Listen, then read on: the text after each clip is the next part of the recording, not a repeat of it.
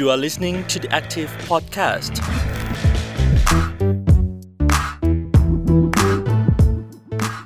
สวัสดีค่ะ ต้อนรับคุณผู้ฟังเข้าสู่รายการ Urban Act แปะมือเปลี่ยนเมืองนะคะ กับพรีนพิชยาพรโพสงาค่ะ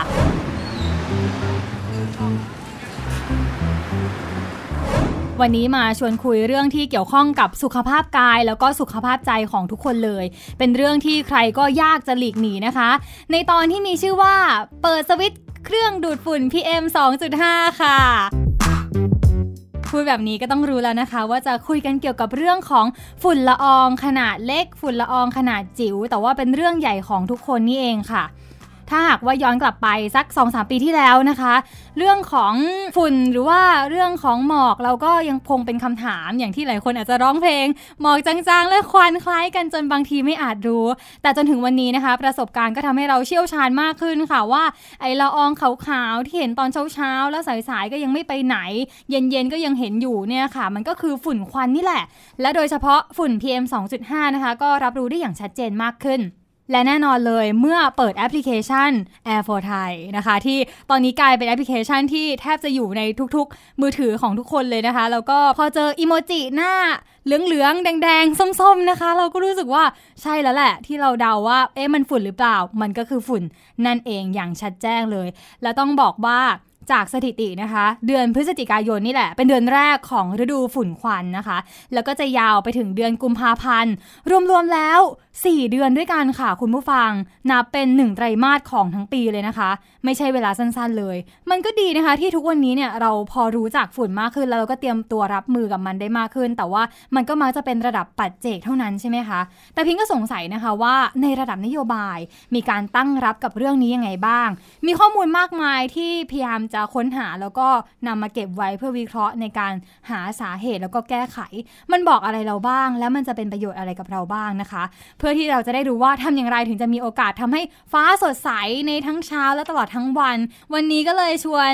นักข่าวสาวสวย แห่งสถานีโทรทัศน์ไทย PBS นะคะ ที่เป็น ผู้เกาะติดการรายงานข่าว แล้วก็ทำข้อมูลเชิงลึกมาก ๆ เกี่ยวกับฝุ่นละอองขนาดเล็กนี้ หรือว่า PM 2.5 ขอต้อนรับคุณอรวรรณสุขโขค่ะ เย้ต้อนรับตัวเองขอบคุณมากค่ะค่ะขอเรียกว่าพี่เอิญแล้วกันนะคะค่ะ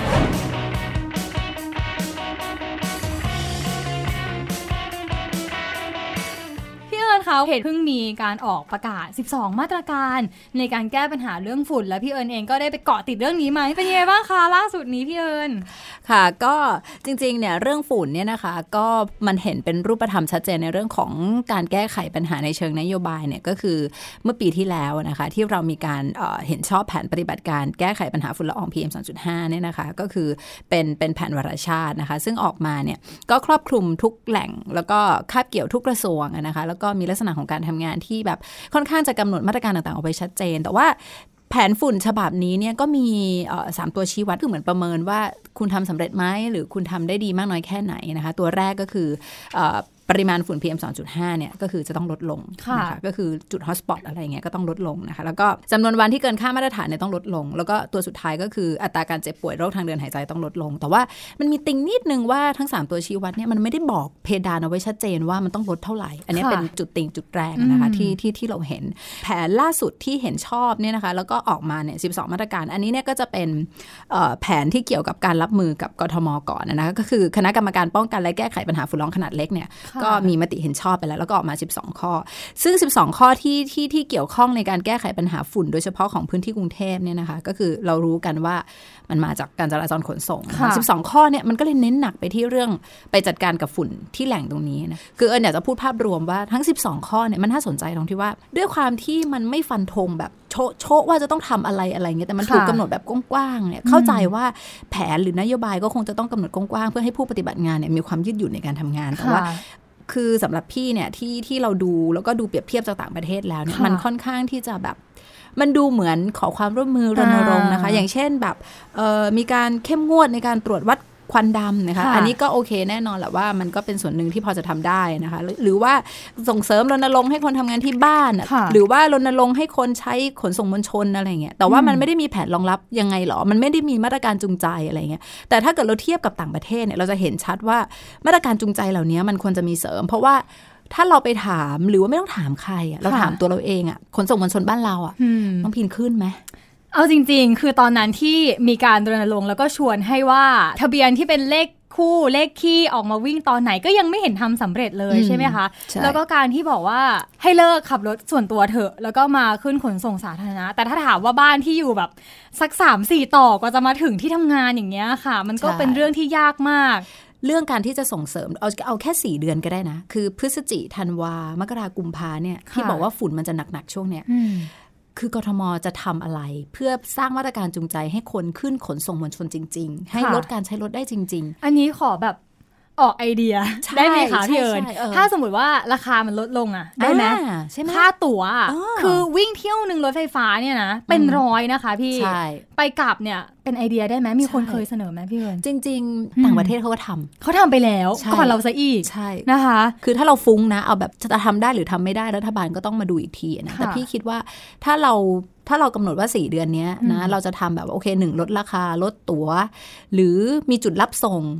หรือบริษัทเอกชนต่างๆ สามารถที่จะจัดรถอะไรอย่างเงี้ยจริงๆ อันนี้เอจอริงๆ อะไรอย่างเงี้ยพี่คิดว่าค่ะเฮ้ยมันช่วยได้นะค่ะถ้าเกิดสมมุติว่าทุกคนเห็นปัญหาร่วมกัน หรือการทำงานที่บ้านอืมคือโควิดมาตอบโจทย์ยืนยันแล้วตอนนั้นเราว่ายัง work from home ได้เลยใช่ไหมคะ ใช่ พี่คิดว่ามาตรการเนี้ย ปีนี้ไม่ควรแค่ขอความร่วมมือแล้วค่ะแต่สแกนออกมาเลยว่าบริษัทไหนพร้อมค่ะขอความร่วมมือจากหน่วยงานราชการสแกนหน่วยงานตำแหน่งที่คุณคิดว่าเขาทำได้ แล้วก็ออกแบบวางแผน โอเค ปีนี้อาจจะยังไม่ถึงกับทำได้เลยค่ะแต่จะต้องเห็นว่ามันมีมาตรการเหล่านี้รองรับเพื่อที่จะใช้ในปีหน้า 2 ปีหน้า 3 ปีหน้า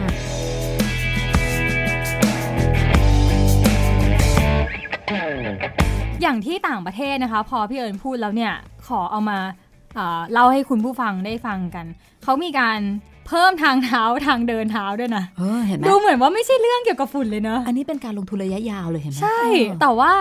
พอเรามีทางเท้าที่เดินได้สะดวกมากขึ้นเนี่ยอืมมันทำให้เราเดินเท้าเลือกที่จะเดินเท้า แทนการขึ้นมอเตอร์ไซค์ใช่หรือว่าแทนการแบบใช้รถยนต์และ ใช่ไหมคะ หรือว่าส่งเสริมการใช้รถจักรยานอืมอ่า bicycle lane นะคะ อย่าพูดเรื่อง bicycle lane บ้านเราหยุดเลย ไม่งั้นเดี๋ยวมันจะยาวกว่า มันจะไม่ได้พูดเรื่องฝุ่นน้องพรินโอเคค่ะ แล้วก็มีเรื่องการเก็บค่าธรรมเนียมสำหรับการนำรถเข้ามาใช้ในเขตอืมอันนี้เนี่ยตอนพินไปที่สิงคโปร์ค่ะตอนนั้นอะเขาไม่ได้พูดเรื่องฝุ่นด้วยนะค่ะแต่ว่าเพียงแค่ว่าพอมันมีการจราจรแออัดอยู่บางจุดเนี่ยเขาก็ตั้งแบบ คล้ายๆ กับเป็นด่านในการเก็บเงินเนาะแต่ว่ามันไม่ได้เป็นด่านจริงๆ มันแบบสแกนเอาอะไรเงี้ยแล้วก็เก็บตังค์กับคนที่ขับรถเข้ามาในโซนที่มันเป็น traffic อะอืมอืมอ่าอืม traffic jam ในโซนที่มันมีรถเยอะอยู่แล้วอืมอ่ามันแสดงให้เห็นว่าจริงๆอะเขาพยายามที่จะลดโอกาสของการมีรถมาแออัดในท้องถนนนะคะ พี่ขอแชร์นิดนึงนะว่าคือกรมควบคุมมลพิษเนี่ยเขาทำเขาเก็บข้อมูลในช่วงที่โควิด แล้วก็มันมีมาตรการล็อกดาวน์ค่ะ เขาเก็บข้อมูลเรื่องฝุ่น แล้วช่วงนั้นเนี่ยถ้าเราจำได้เนี่ยนะก็คือโควิดเนี่ยมันมาช่วงทับทับซ้อนกันกับฤดูฝุ่นเลยนะ พอคนมาตรการล็อกดาวน์ปุ๊บ work from home ปั๊บคือฝุ่นลดลงจริง ๆ อันนี้มีตัวเลขยืนยันนะคะว่ามันค่ะลดลงจริงๆอย่างเงี้ย คือมันน่าจะมีบางบริษัทแล้วแหละ ที่เห็นว่าตัวเองทำได้ เยอะนะมีเยอะ ใช่อืมแต่ว่า แต่ถ้าเทียบกันอะเอาจริง ๆ คือการที่พนักงานมาออฟฟิศอะมันก็อาจจะมีความสะดวกในการที่จะดูแลหรือว่าในการบริหารจัดการบางส่วน ถ้าพูดถึงนะว่าแล้วบริษัทไหนที่เขาจะเลือกทำแบบนั้นล่ะ อะไรที่ทำให้เขาได้รับกลับคืนมา มันจะมีการพูดถึงเรื่องของเอื้อประโยชน์ บางอย่างสำหรับภาคธุรกิจที่รัฐจะให้บ้างไหมพี่เอิญ อืมจริง ๆ พี่เคยเอ่อคุยกับบริษัทหนึ่งซึ่งซึ่งเขาอะทำ work from home ก่อนที่จะเกิดโควิดแล้วค่ะแล้วพอเกิดโควิดเนี่ยเขาก็ใช้แบบเนี้ยแบบ full team เลยก็คือออฟฟิศเขาก็คือเอ่อให้พนักงานทำงานที่บ้าน แล้วแม้กระทั่งตอนเนี้ยเขาก็ยังใช้มาตรการนี้อยู่ทีเนี้ยพี่ก็ถามเขาว่าเอ่อเป็นยังไงบ้างเขาก็ประเมินนะเขาบอกว่าในในตัวของบริษัทเนี่ยก็คือแน่นอนลดเรื่อง ค่าไฟอืมอะไรอย่างเงี้ยมันคือค่ะมันลดแน่นอนเนาะเพราะว่าเอ่อพอพนักงานไม่ต้องมาทำงานอย่างเงี้ยแล้วที่สำคัญสิ่งที่มันสำคัญมากกว่านั้นก็คือเขาบอกว่าเขาได้ความสุขของพนักงานไงค่ะ แล้วก็มันนำมาสู่ประสิทธิภาพในการทำงานค่ะอย่างเงี้ยทีนี้ถ้าเกิดสมมติว่าบริษัทเอกชนเขาคิดว่าถ้ารัฐจะสนับสนุนได้เนี่ยเขาคิดว่าอยากจะให้สนับสนุนในเรื่องของพวกซอฟต์แวร์ ระบบปฏิบัติการในการทำงานที่รองรับในเรื่องของการทำงานที่บ้านอะไรเงี้ยเนี่ยเขาคิดว่าถ้าเกิดว่าเอ่อรัฐเข้ามาช่วยในตรงนี้เนี่ยมันก็จะทำให้เขาพร้อมที่จะปรับเปลี่ยน แต่ถึงแม้ว่าตอนนี้รัฐอาจจะไม่ได้เข้ามา support แต่ว่าเขาก็ทำไปแล้วเขาก็ดำเนินการไปแล้ว แล้วก็หลายบริษัทเนี่ยก็เห็นแล้วว่างานบางตำแหน่งเนี่ยมันทำได้ หรือแม้กระทั่งงานที่เราคิดว่าอยู่กับเอกสารจ๋าเลย อาจจะทำไม่ได้เขาก็พยายามจะเปลี่ยนแล้วก็คือเขากำลังจะให้การเซ็นเอกสารทุกอย่างอยู่บนโลกแบบดิจิตอลหมดแล้วอืมอะไรเงี้ยคือน่าสนใจมากอะพี่เอิญเรามา work from home กันไหม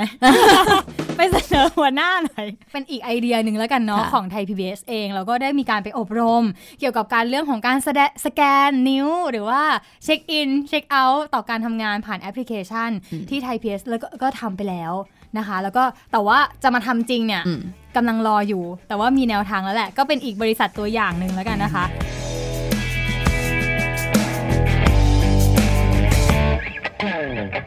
ถ้าถามถึงเรื่องของฝุ่นที่มันจะส่งผลกระทบกับชีวิตของเราจริงๆอะค่ะพี่เอิญค่ะเป็นเรื่องของอาเจ็บคอบ้างล่ะ เป็นหวัดคัดจมูกหน้าขึ้นผื่นถ้าเกิดเราจะเห็นถึงความรุนแรงของมันจริงๆค่ะคือถ้าไปโรงพยาบาลเนี่ยแล้วเราไปบอกอาการเหล่าเนี้ย เขาก็คงจะพูดว่าอาจจะใช่มั้งจากฝุ่นไม่เจอฝุ่นมาหรือเปล่าแล้วเราก็เรียกว่าอุปมาอุปไมยเอาค่ะสิ่งเนี้ยมันเป็นความอันตรายไหมยังไงบ้างคะอืมเราต้องรู้ก่อนว่าเอ่อทำไมเราถึงไม่สามารถที่จะบอกได้ว่าอาการเจ็บไข้ได้ป่วยในช่วงนี้เนี่ย มันเกี่ยวข้องกับฝุ่น PM 2.5 มันต้องย้อนกลับไปที่ต้นทางก็คือว่า เพราะว่าระบบสาธารณสุขบ้านเราเนี่ยมันยังไม่มีการเก็บข้อมูลค่ะเพื่อที่จะวิเคราะห์ว่าอาการที่คุณมาโรงพยาบาลอะมันเกี่ยวข้องกับฝุ่น PM 2.5 หรือเปล่าค่ะแต่ว่าเมื่อ 2 ปีที่แล้วนะคะก็คือเออทางสาธารณสุขเนี่ยก็มีการคุยกันแล้ว แล้วก็เห็นว่าเออเทรนด์ฝุ่นมันมาฝุ่นมันมาจริง ๆ นะคะค่ะก็เลยมีการวางแผนกันว่าโอเคงั้นต่อไปเนี้ต้องมีการเก็บ ข้อมูลเพื่อวิเคราะห์ว่าอาการของคนที่มาโรงพยาบาล โดยเฉพาะในแผนกฉุกเฉินเนี่ยค่ะมันเป็นยังไงในช่วงฤดูฝนนะคะ โดยให้โรงพยาบาลในในเขตกรุงเทพที่พร้อมก่อน ต่อไปนี้นะคนที่มาโรงพยาบาลที่มีอาการเอออย่างเช่นโรคหอบหืดเอ่อ โรคหลอดลมอุดกั้นเรื้อรัง โรคหัวใจขาดเลือดเฉียบพลัน แล้วก็โรคทางเดินหายใจอื่นๆเนี่ยพอคุณมาปุ๊บเมื่อก่อนเนี่ยก็จะตรวจปกติไม่มีการซักประวัติ หรือไม่มีการเชื่อมโยงว่าคุณไปทำอะไรมา ที่มันเกี่ยวกับฝุ่น PM 2.5หรือเปล่าค่ะแต่หลังจากนี้เนี่ยเขามีการเก็บข้อมูลแล้วอ่าพอเขามีการเก็บข้อมูลแล้วเนี่ยมันก็จะทำให้เราเนี่ยสามารถบอกได้ว่าเฮ้ย มันเกี่ยวกับฝุ่น PM 2.5นี่ค่ะแล้ววิธีการเก็บข้อมูลเขาเรียกว่าการสอบสวนโรคอืมค่ะ ในทางการแพทย์เขาจะใช้คำว่าการสอบสวนโรค มันพบตัวเลขที่น่าสนใจค่ะว่า มีคนที่ ป่วย แล้วก็ค่ะมาด้วยอาการกลุ่มที่เอิญบอกเมื่อสักครู่เนี้ยอืมถึง3,000สี่ร้อยเก้าคน เออ จริง ๆ นี่ถือว่าเป็นจุดเริ่มต้นที่ดี ที่จะทำให้เรารู้แล้วว่า เนี่ยตัวเลขเนี้ยมันยืนยันได้นะว่ามีคนเจ็บจริงป่วยจริง ในช่วงอืมที่มันเกิดฤดูฝุ่นค่ะซึ่งเรื่องเนี้ยมันเป็นเรื่องใหม่และมันน่าสนใจมาก พี่นะคะก็ได้มีโอกาสคุยกับผู้อำนวยการกองโรคจากการประกอบอาชีพ แล้วก็สิ่งแวดล้อมนะคะผู้อำนวยการฉันทนาพดุงทศนะคะ ซึ่งท่านก็ได้พูดถึงเรื่องของการที่ประเทศไทยเองเนี่ยก็พยายามที่จะมีการสอบสวนโรคเกี่ยวกับเรื่องนี้ แล้วก็เฝ้าระวังเรื่องนี้ ซึ่งก็จะเป็นประโยชน์มาก ๆ ต่อระบบสาธารณสุขไทย เราลองไปฟังเสียงของผู้อำนวยการดูค่ะการที่เราจะเจอคนไข้สักคนเราจะวินิจฉัยว่าเขาป่วยด้วยอ่า มลพิษทางอากาศเนี่ยมีการวินิจฉัยน้อยมากค่ะก็จะเห็นผู้ป่วยหอบหืดว่ามาโรงพยาบาลซ้ำหลายครั้ง แต่ก็ไม่มีใครฉุกคิดว่าเป็นเรื่องมลพิษทางอากาศนะคะแล้วโรงพยาบาลเองเนี่ยก็ไม่ได้มีระบบในการที่จะรวบรวมคนไข้มามารายงาน ทางกองระบาดเนี่ยก็ได้จัดทำคู่มือขึ้นมานะคะเป็นรหัสโรคที่เกี่ยวข้องกับ โรคทางเดินหายใจที่น่าจะเกี่ยวกับมลพิษทางอากาศขึ้นมาทั้งหมดเนี่ยประมาณ 15 โรคนะคะแล้วให้เขารายงานเข้ามาอ่าทุกวันนี้ก็จะมีการรายงานเข้ามานะคะค่ะซึ่งข้อมูลที่พี่เอิญบอกเนี่ยค่ะก็คือข้อมูลสถานการณ์การเฝ้าระวังผลกระทบต่อสุขภาพจากมลพิษในอากาศของเขตกรุงเทพและปริมณฑลซึ่งในโรงพยาบาลเครือข่ายอย่างที่บอกไปเนาะสามพันกว่าคน เรามองว่า เป็นคนที่เป็นโรคประจำตัวหรือเปล่า เป็นคนที่แบบเป็นหอบหืดอยู่แล้วหรือเปล่า จริง ๆ ก็ใช่ค่ะ เพราะว่าเป็นผู้ที่มีโรคประจำตัวเนี่ย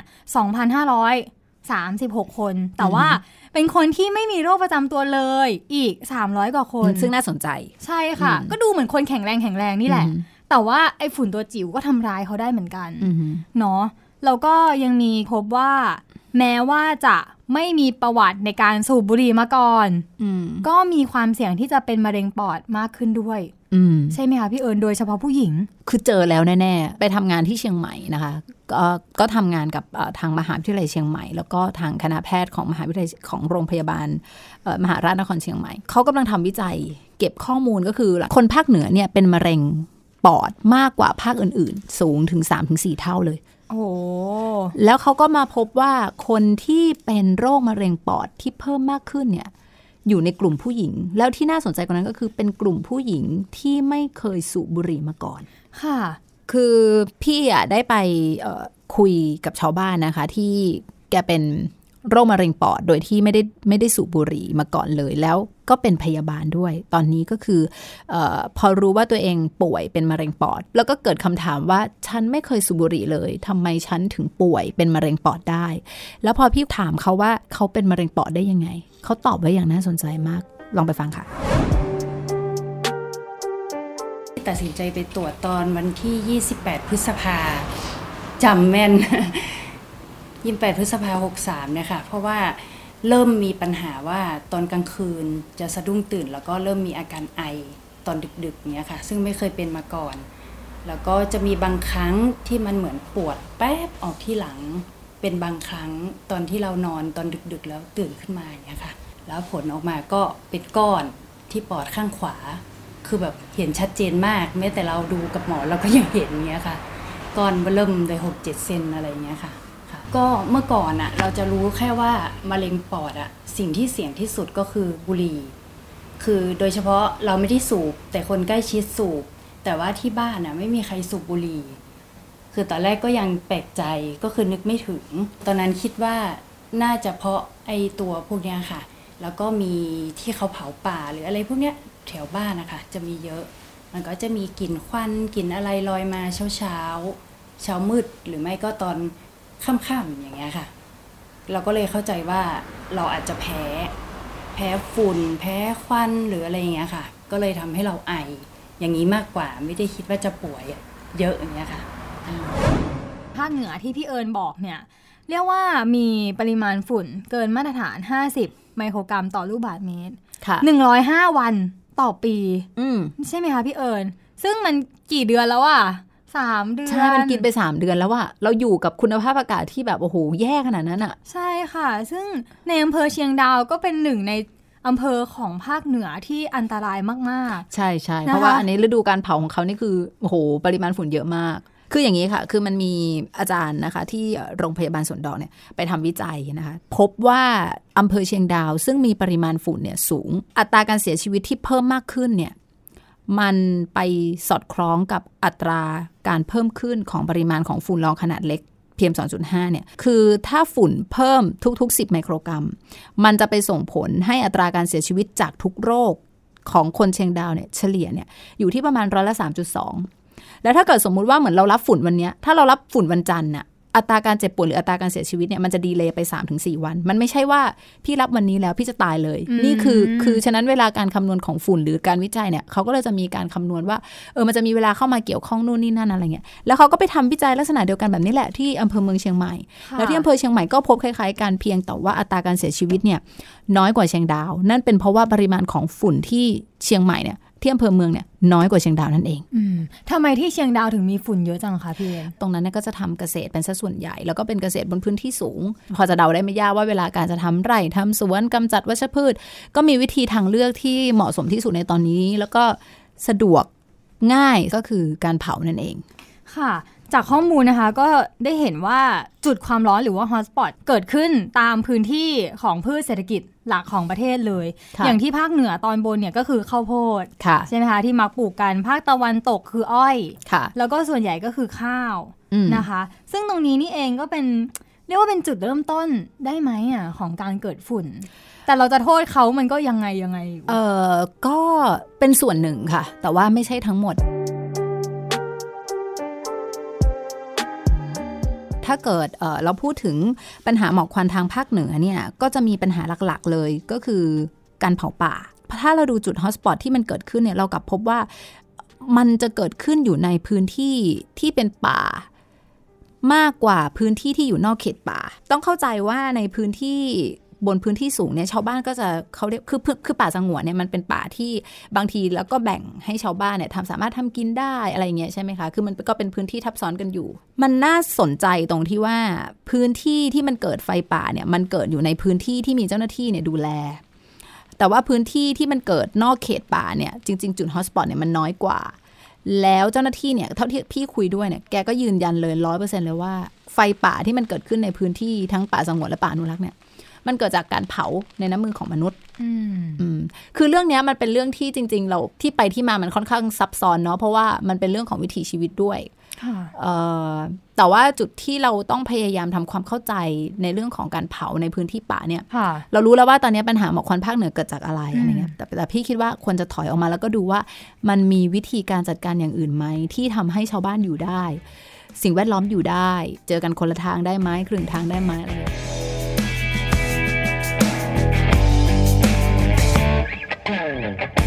ถ้าเราจะพูดเรื่องเทรนด์ฝุ่นในช่วงนี้เนี่ยก็คืออย่างที่บอกนะคะว่าส่วนหนึ่งเนี่ยมันมาจากการเผาในพื้นที่ แล้วก็อันหนึ่งที่ต้องพูดเลยก็คือการเผาจากประเทศเพื่อนบ้าน แล้วเขาเผาในช่วงเวลาเดียวกันกับเราอืมใช่ถ้าเราไม่เผาเราก็รับเขามาอยู่ดี ใช่ เพราะว่าลมมันก็มันก็มาทุกทิศทุกทางอะค่ะมันไม่สามารถที่จะปฏิเสธได้แล้วเขามีความร่วมมือกับประเทศเหล่านั้นมีบ้างมีไหค่ะมีมีก็คือจริง ๆอะเรามีเรื่องเรื่องฝุ่นแบบ ฝุ่นอาเซียนเลยนะ ก็คือเรื่องของการแก้เรื่องเนี้ยแต่ว่าด้วยความที่แต่ละประเทศเนี่ยมันร่วมมือกันแต่ว่าเรา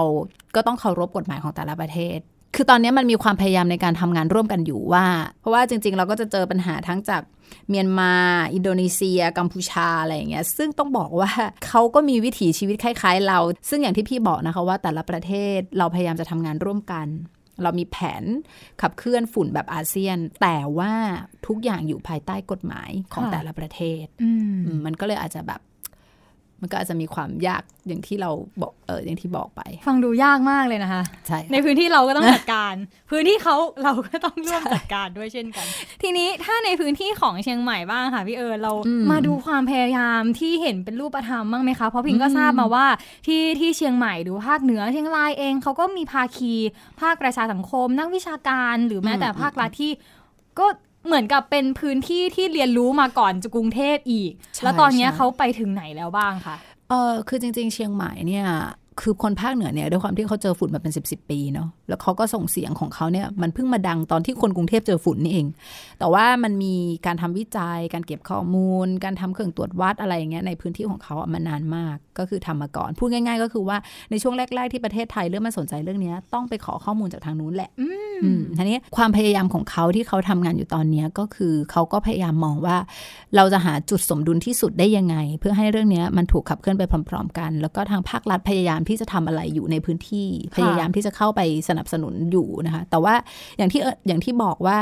ความพยายามนั้นจะไม่สูญเปล่า ถ้าคุณทำมันจริง ๆ จัง ๆ คุณทำให้มันเป็นรูปธรรมจริง ๆ ไม่ใช่ว่าทำเพราะมันเป็นวาระอะไรแบบเนี้ยค่ะ เพราะความต่อเนื่องเป็นสิ่งจำเป็นมากเนาะใช่เพราะว่าฝุ่นเราไม่สามารถแก้ไขปัญหาโดยที่เราไม่ไปลด จากแหล่งกำเนิดได้เลยค่ะ คือฝุ่นเนี่ยมันจะมาในช่วงพฤศจิถึงกุมภาอันนี้มันมีเหตุผลว่าทำไมมันถึงมาช่วงนี้ค่ะ คือฝุ่นเนี่ยเราก็ปล่อยมันทุกวี่ทุกวันใช่ไหมคะแต่ว่าส่วนหนึ่งที่มันทำให้ปรากฏชัดในช่วงนี้ก็เป็นเพราะว่ามันมีเรื่องของสภาพอากาศเข้ามาเกี่ยวข้องค่ะเอ่อสภาพอุตุนิยมวิทยาไม่ว่าจะทิศทางลม ความกดอากาศอะไรแบบเนี้ยเดี๋ยวเราไปฟังศาสตราจารย์ดรศิวัตรพงษ์เพียจันทร์นะคะผู้อำนวยการศูนย์วิจัยและพัฒนาการป้องกันและจัดการภัยพิบัติ หรือว่านิด้าเนี่ยได้อธิบายเรื่องนี้เอาไว้ แบบเคลียร์มากลองไปฟังค่ะคือปกติในช่วงฤดูร้อนเนี่ยสภาวะปกติเวลาดวงอาทิตย์อยู่ในตำแหน่งที่อยู่ตรงศูนย์กลางของท้องฟ้า แล้วส่งพลังงานมาตรงข้างล่าง พื้นดินจะได้รับอุณหภูมิสูง เมื่อพื้นดินได้รับอุณหภูมิสูงมวลอากาศที่อยู่รอบพื้นดินก็จะยกตัวขึ้นการระบายอากาศก็ดี แต่ทีนี้ในช่วงฤดูหนาวมันจะไม่ใช่ เพราะว่าตำแหน่งของดวงอาทิตย์จะไม่ได้อยู่ตรงกลางศีรษะเรา อาจจะเฉยๆเบ้ๆมาหน่อย ซึ่งทำให้ปริมาณแสงอาทิตย์ที่ตกกระทบกับพื้นดินเนี่ย มันได้ไม่เต็มที่ มันเกิดมีมวลอากาศเย็นอยู่บริเวณใกล้กับพื้นผิว ทีนี้ถ้าเกิดมันมีมวลอากาศที่อุ่นกว่าจากที่อื่นไหลเข้ามา ทับมาอีกชั้นหนึ่งปั๊บเนี่ย มันจะเกิดการเขาเรียกว่าปรากฏการณ์ที่เรียกว่าการผกผันของอุณหภูมินะฮะหรือหรือภาษาอังกฤษเรียกว่า thermal inversion thermal inversion เนี่ยแหละจะเป็นตัวที่ทำให้มวลอากาศที่อยู่ติดกับพื้นผิวดินไม่สามารถยกตัวสูงขึ้นได้ เรื่องสุดท้ายที่อยากจะชวนคุยเนาะก็คือเป็นเรื่องของมาตรฐานคุณภาพอากาศ ค่ะ น้องพลินต้องต้องย้ำเลยอะเรื่องเนี้ย ใช่ คือทุกวันนี้เวลาเราเปิดดูแอปพลิเคชัน เราก็จะพบว่ามาตรฐานของประเทศไทยเนี่ยนะคะ อยู่ที่ 50 ไมโครกรัมต่อลูกบาศก์เมตร คือถ้าเกินกว่านี้เนี่ยเรารู้สึกว่าไม่ปลอดภัยอันตราย แต่จริงๆแล้วตามที่องค์การอนามัยโลกได้ไกด์ไลน์เอาไว้นะคะ ก็พบว่า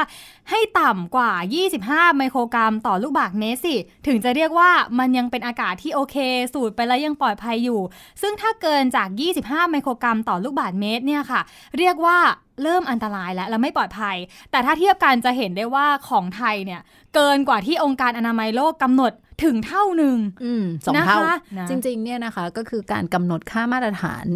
ไว้ที่ค่าเฉลี่ย 24 ชั่วโมงที่ 50 ไมโครกรัมต่อลูกบาศก์เมตรเข้าใจได้ว่ามันถูกกำหนดขึ้นตามที่ ภาครัฐเห็นว่าขีดความสามารถที่เราจะทำได้ค่ะแล้วก็ดูเรื่องของลักษณะของประเทศบริบท การพัฒนาเศรษฐกิจการเติบโตอุตสาหกรรม ซึ่งตัวเลขตัวเนี้ยมันถูกกำหนดเอาไว้ที่ความพร้อมค่ะแต่ว่าสิ่งที่พี่อยากจะเน้นย้ำก็คืออยากให้ประชาชนเข้าใจว่า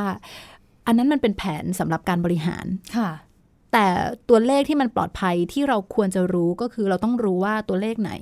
ก็ไม่ได้ปลอดภัยสำหรับฉัน ฉะนั้นในช่วงฤดูฝุ่น4 4เดือนเนี้ยอยากจะให้ทุกคนเนี่ย พอเราเช็คค่าฝุ่นเสร็จปุ๊บ โอเค เราเห็นแม้ว่าจะยิ้มหลาให้เราสีเขียวสีเหลืองก็เถอะ แต่ให้เราพึงรู้ว่า เอ้ย ตัวเลขเนี้ยมันเป็นแผนแผนบริหารประเทศ แต่มันไม่ใช่แผนที่ปลอดภัยสำหรับปอดฉันอืมปอดฉันไม่ได้แข็งแรงกว่าคนออสเตรเลีย ปอดฉันไม่ได้แข็งแรงกว่าคนใด ๆ บนโลกใบนี้ โดยเฉพาะกลุ่มเสี่ยงนะคะ เด็กผู้สูงอายุคนที่มีโรคที่เกี่ยวกับโรคทางเดินหายใจ ขอให้เรารู้ไว้ว่าช่วง 4 เดือนนี้ไม่ว่าคุณจะไปไหน คุณจะรอรถเมย์แค่ 5 นาที หรือคุณจะทำกิจกรรมกลางแจ้ง ช่วง 4 เดือนนี้ขอให้คุณเช็คค่าฝุ่นก่อน แล้วขอให้คุณรู้ว่า ไม่ว่าคุณจะเช็คแอปพลิเคชัน Air for Thai แล้วจะยิ้มให้คุณแค่ไหนขอให้ค่ะคุณรู้ว่า